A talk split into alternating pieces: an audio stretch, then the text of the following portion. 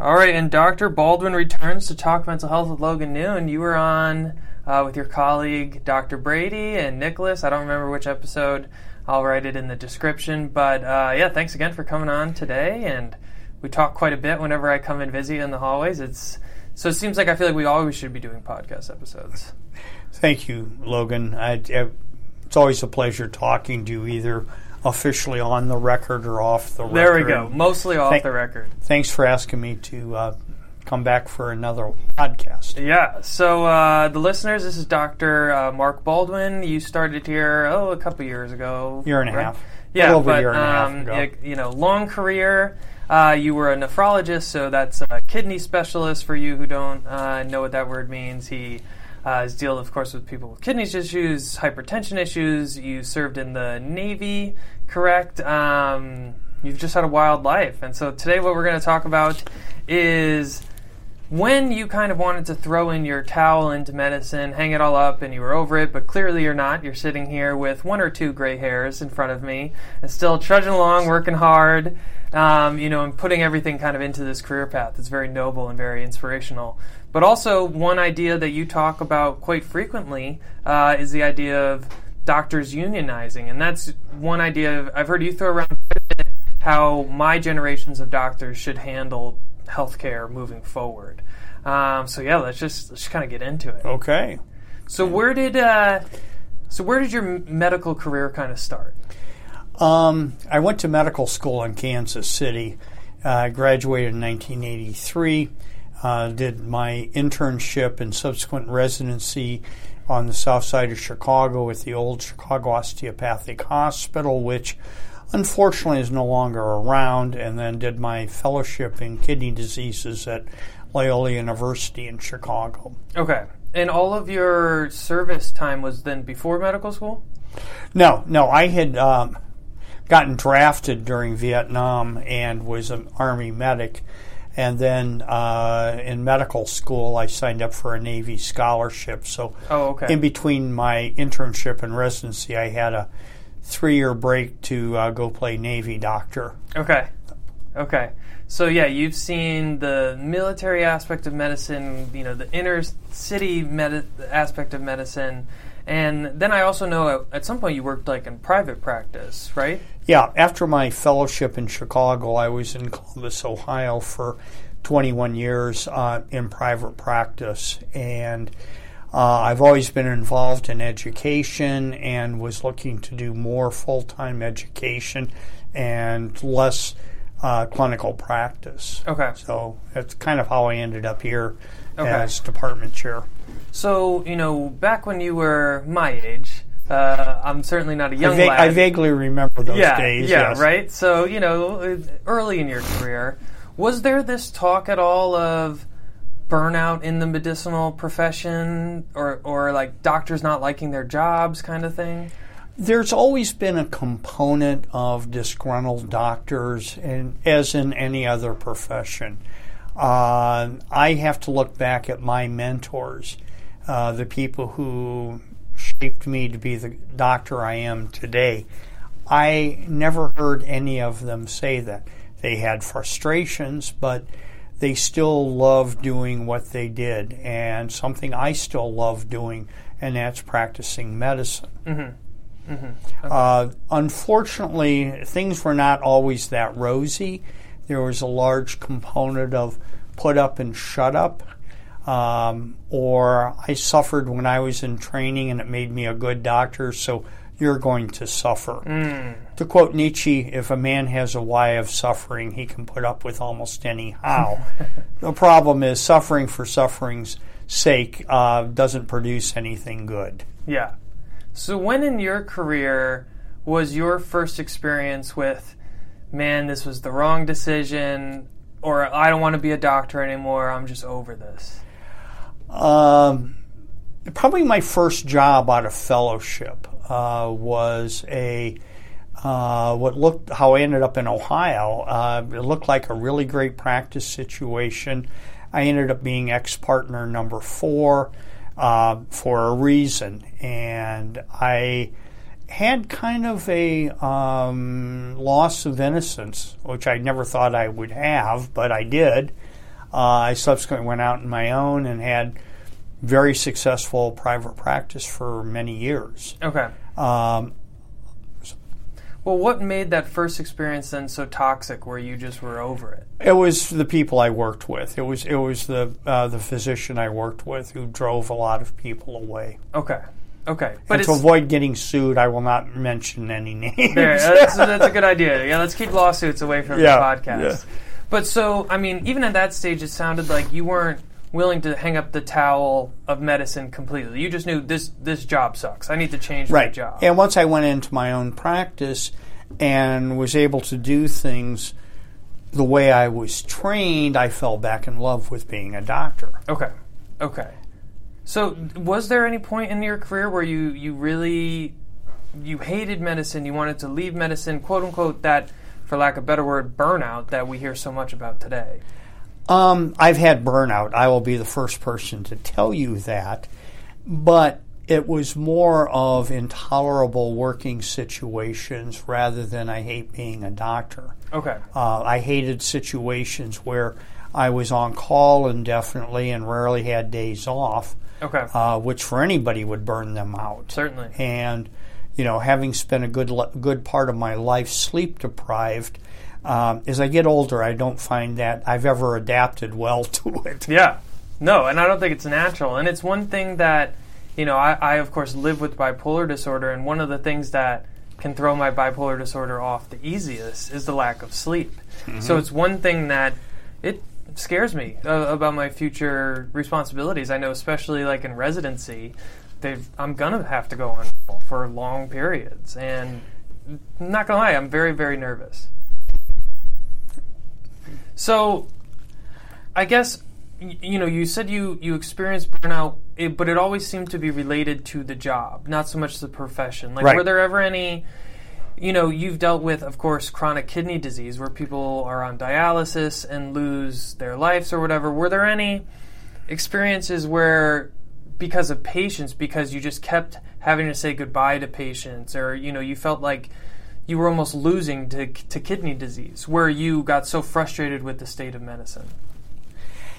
You know, let me reframe it in a different way. I've always enjoyed what I do, but when you are being emotionally drained on a daily basis, coupled with um, sleep deprivation, cou- coupled with whether I'm going to get reimbursement for my services and that, and we in nephrology, I deal with very, very sick patients, and I I describe my burnout as starting off the day with a pizza, and throughout the day, everyone gets a piece, and at the end of the day, I'm hungry and I have no pizza. To me, that's burnout. So, what I want to ask you about, uh, you know, you sent me a couple articles on p- like physicians unionizing, and I was just trying to do my own research. So, in one article I read, it said in 1992 when Medicare adopted the Relative Value Unit (RVU). And yeah, again, and for the listeners, I, Dr. Valdo was uh, rolling his eyes so beautifully.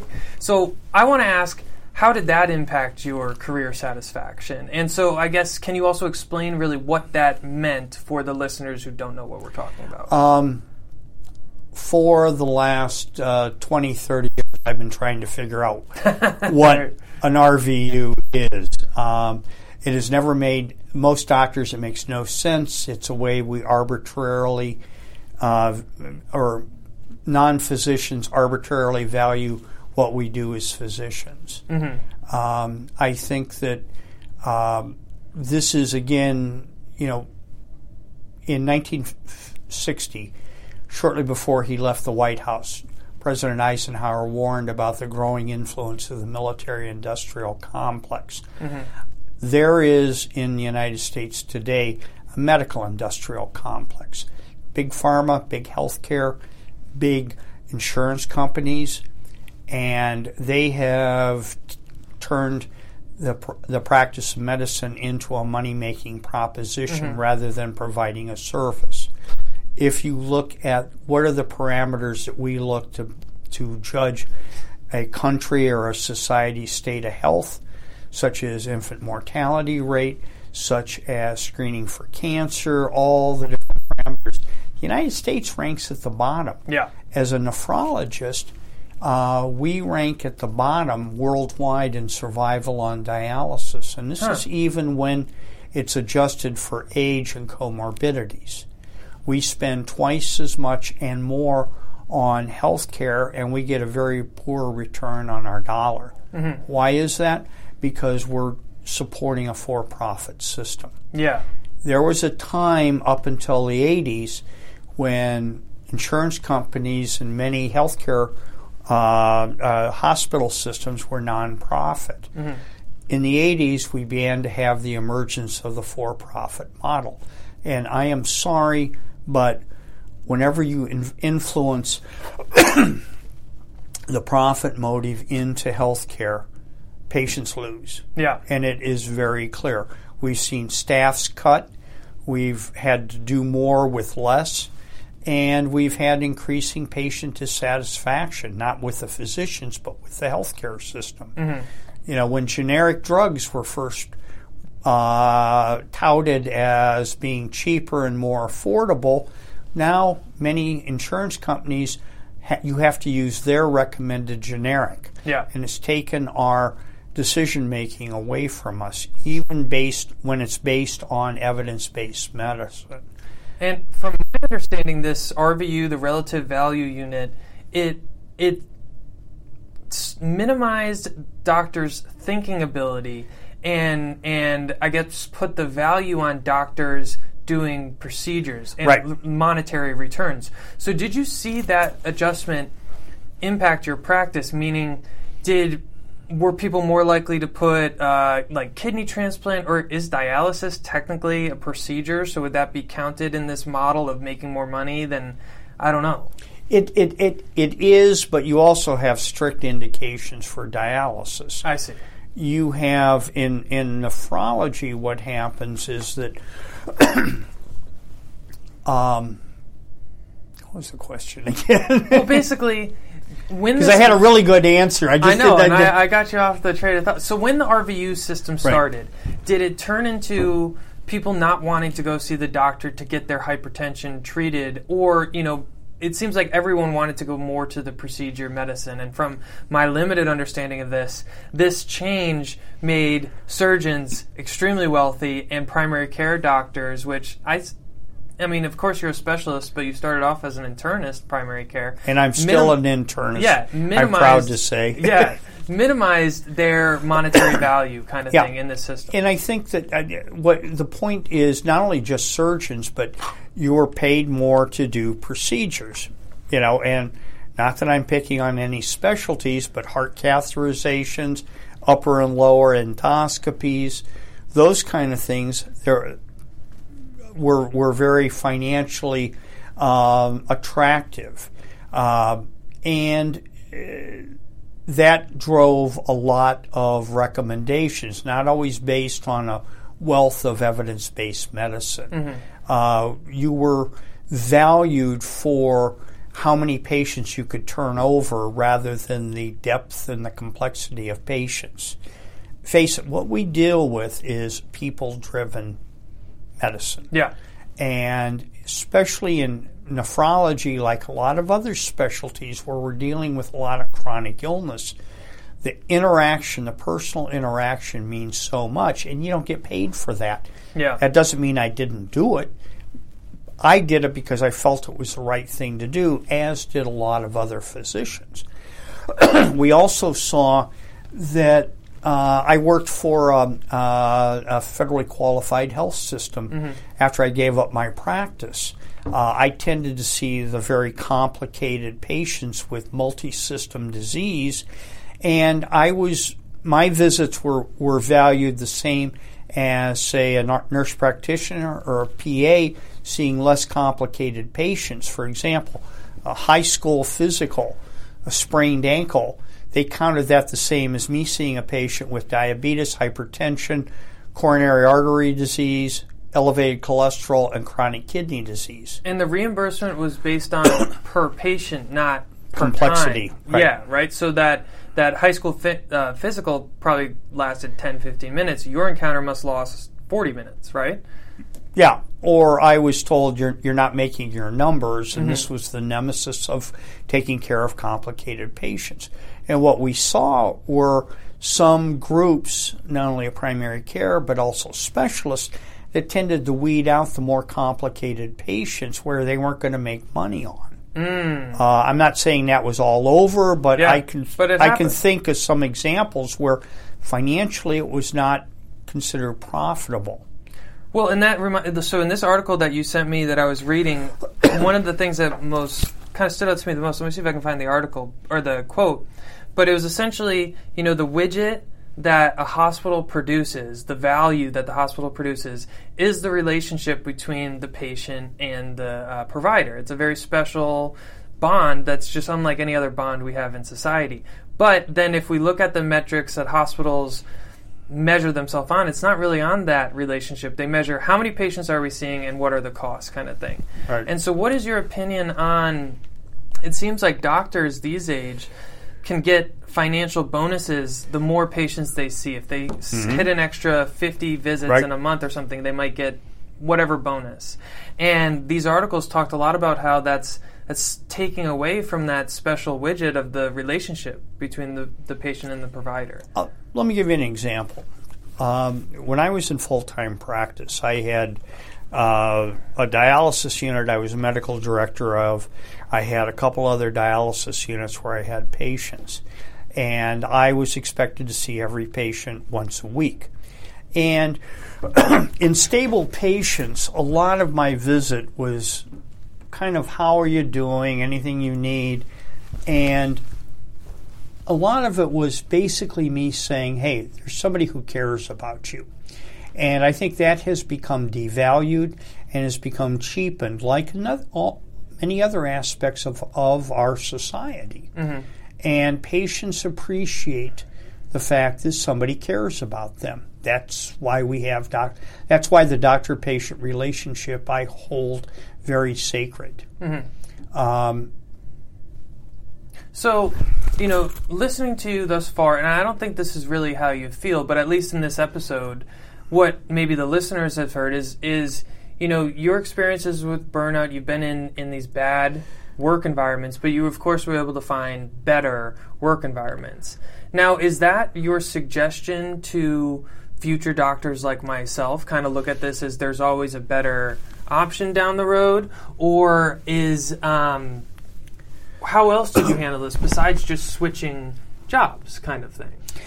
Um, there are only so many places one can go. Um, I have uh, my current position now is department chair of internal medicine here at Pacific Northwest University. Uh, I'm predominantly in involved in academics, teaching, and research, and uh, about uh, 15 20% of my time is actual clinical, um, which I still enjoy doing. As I like to say, it keeps my uh, street credibility There you go. going. Uh, I've seen too many times, it seems, when doctors and nurses put down the stethoscope and become administrators, they quickly forget what it was like to be a physician or a nurse. And uh, I think it's important for people to stay in touch with you know what they're doing and Yeah. what they're advising people to do. Um, I think that um, we are facing a big, um, a large, as I mentioned, the medical industrial complex, where you get the very distinct feeling that you can be replaced with another warm body. Yeah. but That doesn't really um, lead to really happy employees. Certainly. I mean, not that we have some unique esoteric knowledge, but each of us brings our unique um, point of view in, into any kind of practice situation. And I think that the, the cheapening of uh, our contribution, the fact that we're called providers and not physicians, uh, we have a title that we earn when we graduate from medical school. That's doctor, and that's not provider. And uh, I understand this was a term invented by insurance companies and big healthcare companies, uh, certainly not driven by the physician. Yeah. Well, and, and you kind of showed me a, a quick graphic that I kind of want to bring up. So, you know, you mentioned some of the uh, more seasoned um, physicians moving into administrative roles. Maybe they don't have a clinical practice anymore. But that being said, I would much rather have a seasoned doctor be in an administrative role than like an MBA that has a master's in business administration, someone who doesn't have any real clinical knowledge, and they're just there for the bottom line profit margin. So, how how have you seen that impact your practice with so many more administrators, administrative jobs being created than physician jobs being created? Physicians in the United States have frankly abandoned our role as the primary advocate for patients. Yeah. And if you look medical legally, ethically, we have the ultimate responsibility. Mm-hmm. There's a legal doctrine called respondeat superior, the captain of the ship doctrine.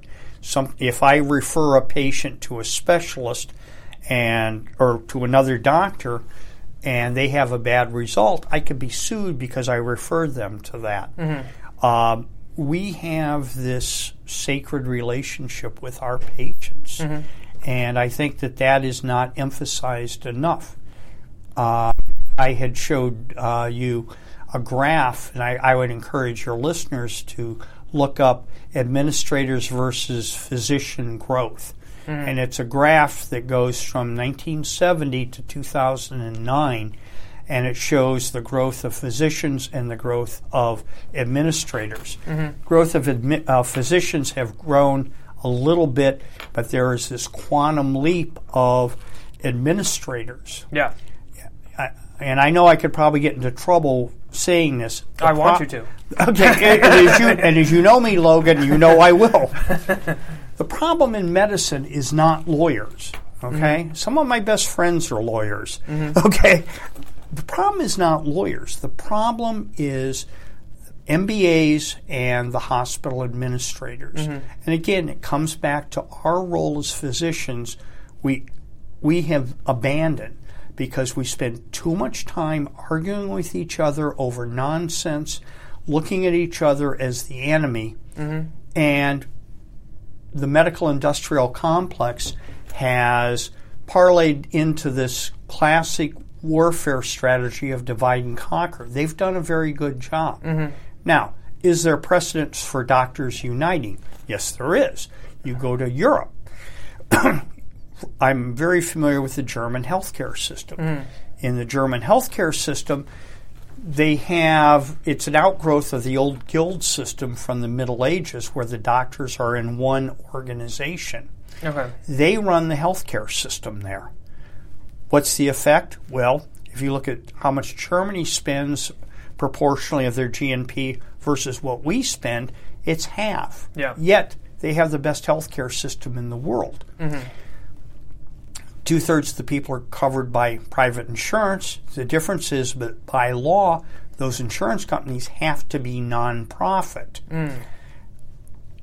If you look at the cost driver in American healthcare, it is paying the, profit margin, paying executives, big bonuses, yeah. golden parachutes.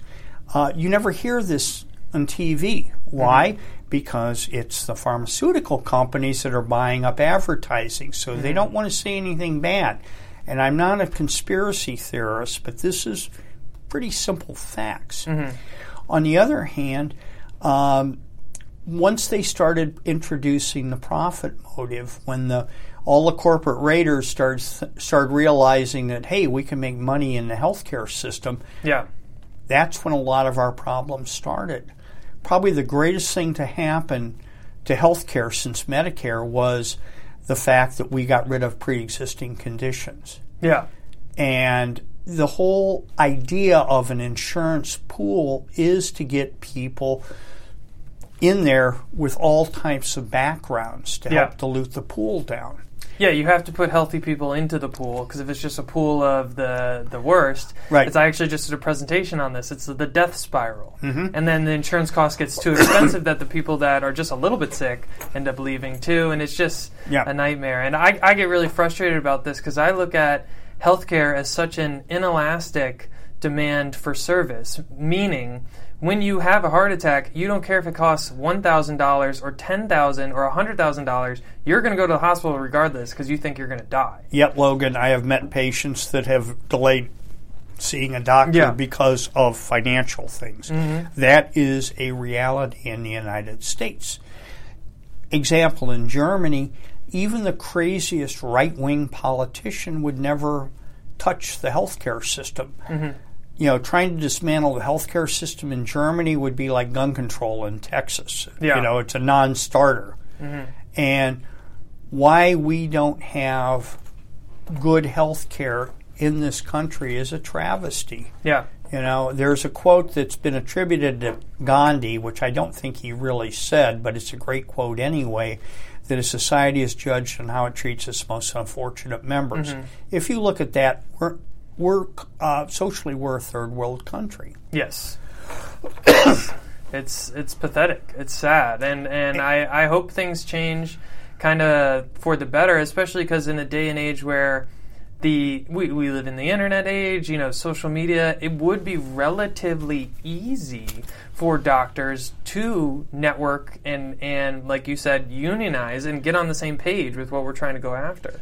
there have been multiple events in small communities where doctors have stood up against an insurer or against a healthcare company. Mm-hmm. They always win because it's the strength in numbers. We don't understand our power. Mm-hmm. But you'll hear other physicians say, well, it's against the law and all this. And I, I will counter with when I hear one of my colleagues saying it's against the law, we can't unionize, I want to give them a little historical context.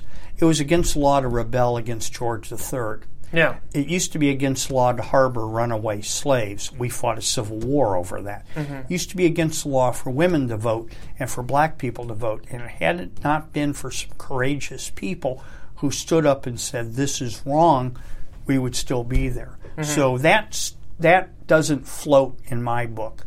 We have to have people that have the courage to take some social action Yeah. because our patient's health is more important than you know a bottom line of an industry.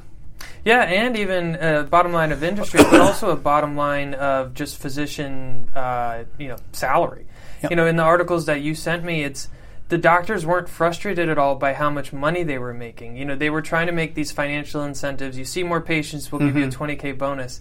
They all were like, I, you know, go to hell with your 20k bonus. I want just more time with my patients. I want less time in front of the computer, kind of thing. And prior to this, uh, in one of the original models in the 90s was when the HMOs came about, doctors were, were rewarded with for not doing things and Yeah. not spending money, which is equally unethical.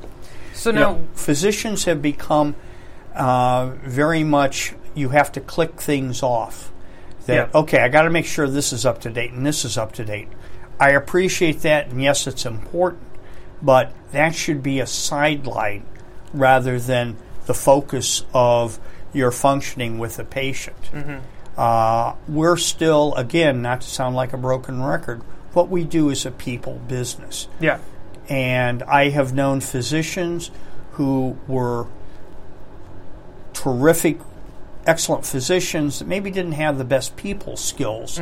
I've also seen doctors that were of mediocre competence, but their patients loved them because they took the time with the patients. yeah. I'm not saying I'm not excusing that, but Mm-hmm. again, this is what we do. We're not medical vending machines Yeah. where you come in with certain symptoms, you put in your health care card, and you get dispensed, you know, a treatment. It's Yeah. We went to for most of us we went to a minimum of four years of college minimum uh, four years of medical school or three years if you went through a three-year program we did at least three postgraduate years uh, or more and then if we did subspecialty that's more time. Okay? We did this not because we're interested in uh, being in a training situation, but we wanted to be experts in our field Yeah. and that is not being rewarded. Well, I think labor unions have their place. You know, I was an economics major uh, at, at Holy Cross when before I even knew I wanted to be a doctor. And all markets, at the end of the day, whether it's healthcare or gasoline or carpentry, they want to minimize costs, maximize profits, kind of thing. And in that process, you end up abusing, for lack of better word, your employee. And so I think it makes total sense to form labor unions in certain uh, respects. But let me continue with this. So my mother is a public school uh, teacher, right? So she's part of the. I, I don't know the exact term, but there's some big national teachers union, right? Yeah, National Education Yeah. Association. Yeah. Yeah, and which she loves, she's thankful for, but hey, it's not perfect either. No. You know, she gets very frustrated sometimes by her dues seem to go up every single year.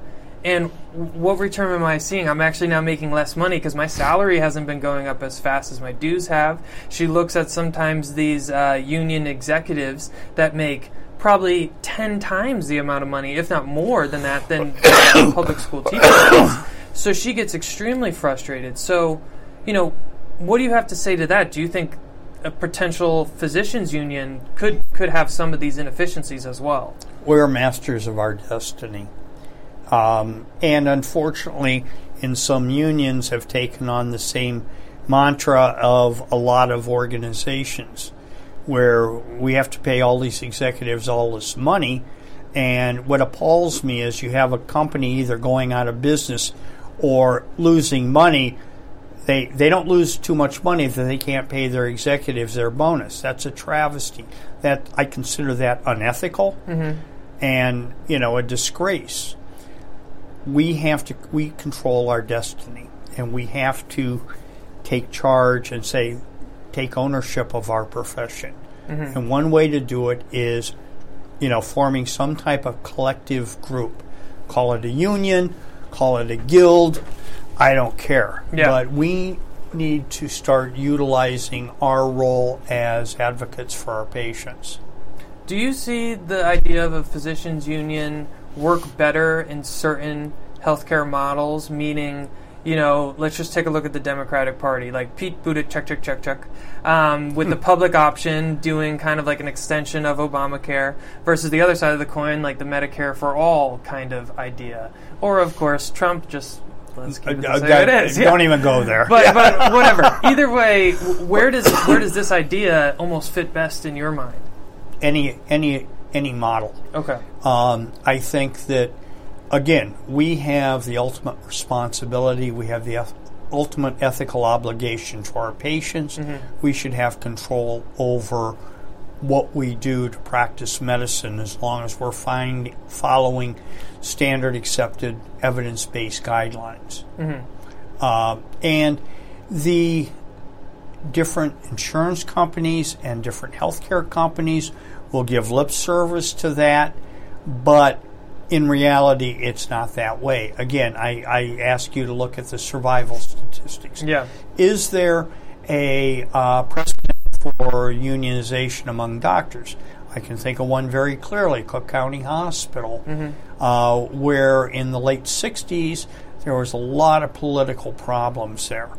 And the House staff was frankly fed up with it and formed a union to help dictate changes in the, in how care to have the care being delivered in a better manner. Uh, to this day, the Cook County House Staff Association is still live and robust. There have been small physicians unions that have started, uh, but you know we have to learn how to play with each other because many times the things that make us good at what we do, intelligence, determination, independence, sometimes make it real bad for us to play with each other. And we mm-hmm. need to put some of those petty differences aside to again to look at you know what are we doing and how are we best representing our patients. Yeah. So you know we've been talking about this idea now. So okay, I'm I'm gonna enter residency hopefully in uh, what a year and a half or whatever. Um, so I was reading you know some of the articles that you sent me, and it, it talked. There was a few instances where residents unionized, and they said they were like ostracized by the hospital program they went to. There was one story where um, this guy was uh, with a picket in front of the hospital, this resident, and he saw his uh, attending walk by him and like scream at him to get back in the hospital. It was really ugly in a sense. And so, how would you encourage the next generation to actually achieve this goal without like you know when you think of of labor unions, you said like your extensive family, uh, like like these war zones, these protests, and like you know, no one wants to see doctors strike for a couple days. That would be that would be horrific. So how do we even achieve that goal? How do how would you advise us even going about that? Where's the outrage of patients going without health care? Mm. More people die going without health care or having care delayed and denied, which is fundamental to the for profit healthcare system. Mm. You know, let's hear a justification of that. Yeah. And again, if some of us, and I'll be the first person to volunteer, will walk a picket line and will be arrested, Mm-hmm. you know, if it means that ultimately my profession is stronger and my patients are better taken care of. Mm-hmm. We have to have the political will.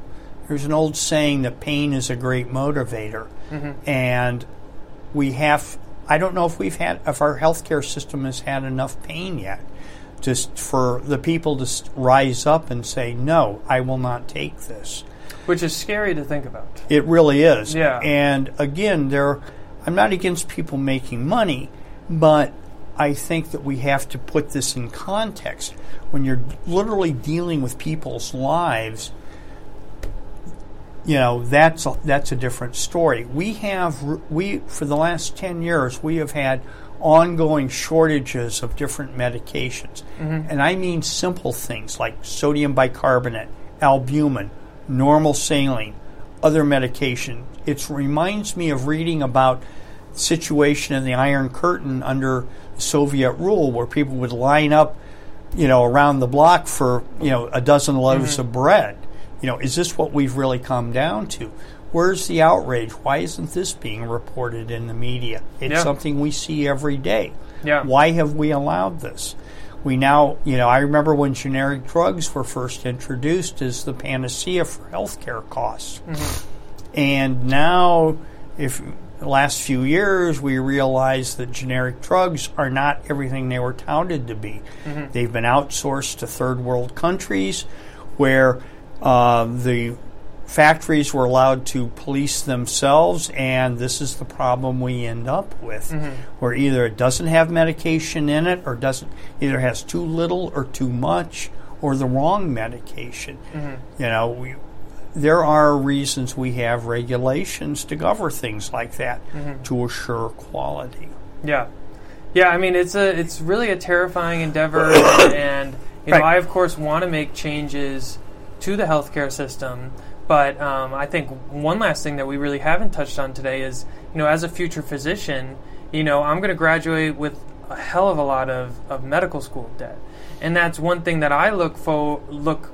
I don't look forward to, but I, I want to handle. I hope not. yeah, but uh, you know, and I could give you some of my debt, okay, yeah, if you want yeah. some more. Well, uh, we'll trade a whole bunch for Yeah. it. But I, it's something that I also want to be part of this this conversation because you know we talk a lot about burnout and all this stuff, but I, I know me.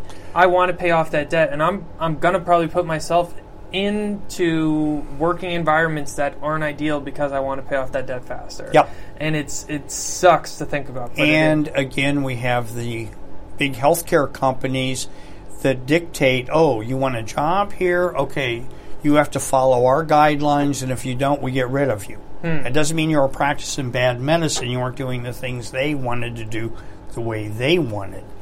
Uh, that is something that, as part of a, uni- a private university, is something we are very, very sensitive to.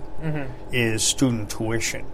You students today, especially those who went to private schools, are coming out with two, three hundred thousand dollars or more in debt. I mean, it's like starting your career with a mortgage but no house. exactly. And I think that's a travesty. Yeah. Uh, we always have money for tax cuts. We always have money for corporate welfare. We always have money to start wars of dubious value, yet we can't take care of people. In Europe, if you go to medical school or go to college, tuition is free. You even can get a stipend to go to school. Why can't we have a system like this? Uh, I think that um, loan forgiveness programs are great, but I think they're a stopgap measure. Yeah. And Uh, most people who apply don't end up getting the award. Right. Like ninety percent of people. you it's crazy. that and also you may go into a situation where it's promised and after a couple of years oh we didn't we forgot to put that in writing so you just wasted a couple of years i i can cite chapter and verse a couple situations where Yeah. i know people who've been in that and it is unfortunate because like you said you'll get into a situation where you're more worried about the debt and working and you'll take on more hours and that and that will lead to burnout too Yeah. and again well as a you know another burned out physician fine we'll bring in another person to replace you Yeah, it's a it's a grim matter. We could talk about this ad nauseum for which hours. we probably will Um, so I'm going to have you back on the podcast. That was about 40 minutes right there, so I think that's a good kind of place to Great. call it a day. The I haven't really woken up oh, until I've had my McDonald's breakfast deal. And I know this is true because before breakfast, I put my phone in the refrigerator and couldn't find the keys that were already in my hand. Nothing gets the morning going like the first sip of an iced coffee. Get any size and any flavor for 99 cents until 11 a.m. Price and participation may vary. Ba-da-ba-ba-ba. McDonald's, I'm loving it. Join Tubi in celebrating Black History Month with the largest free collection of black cinema streaming every day of the year, including exclusive Tubi originals, Howard High, and Pass the Mic. Tubi, watch free.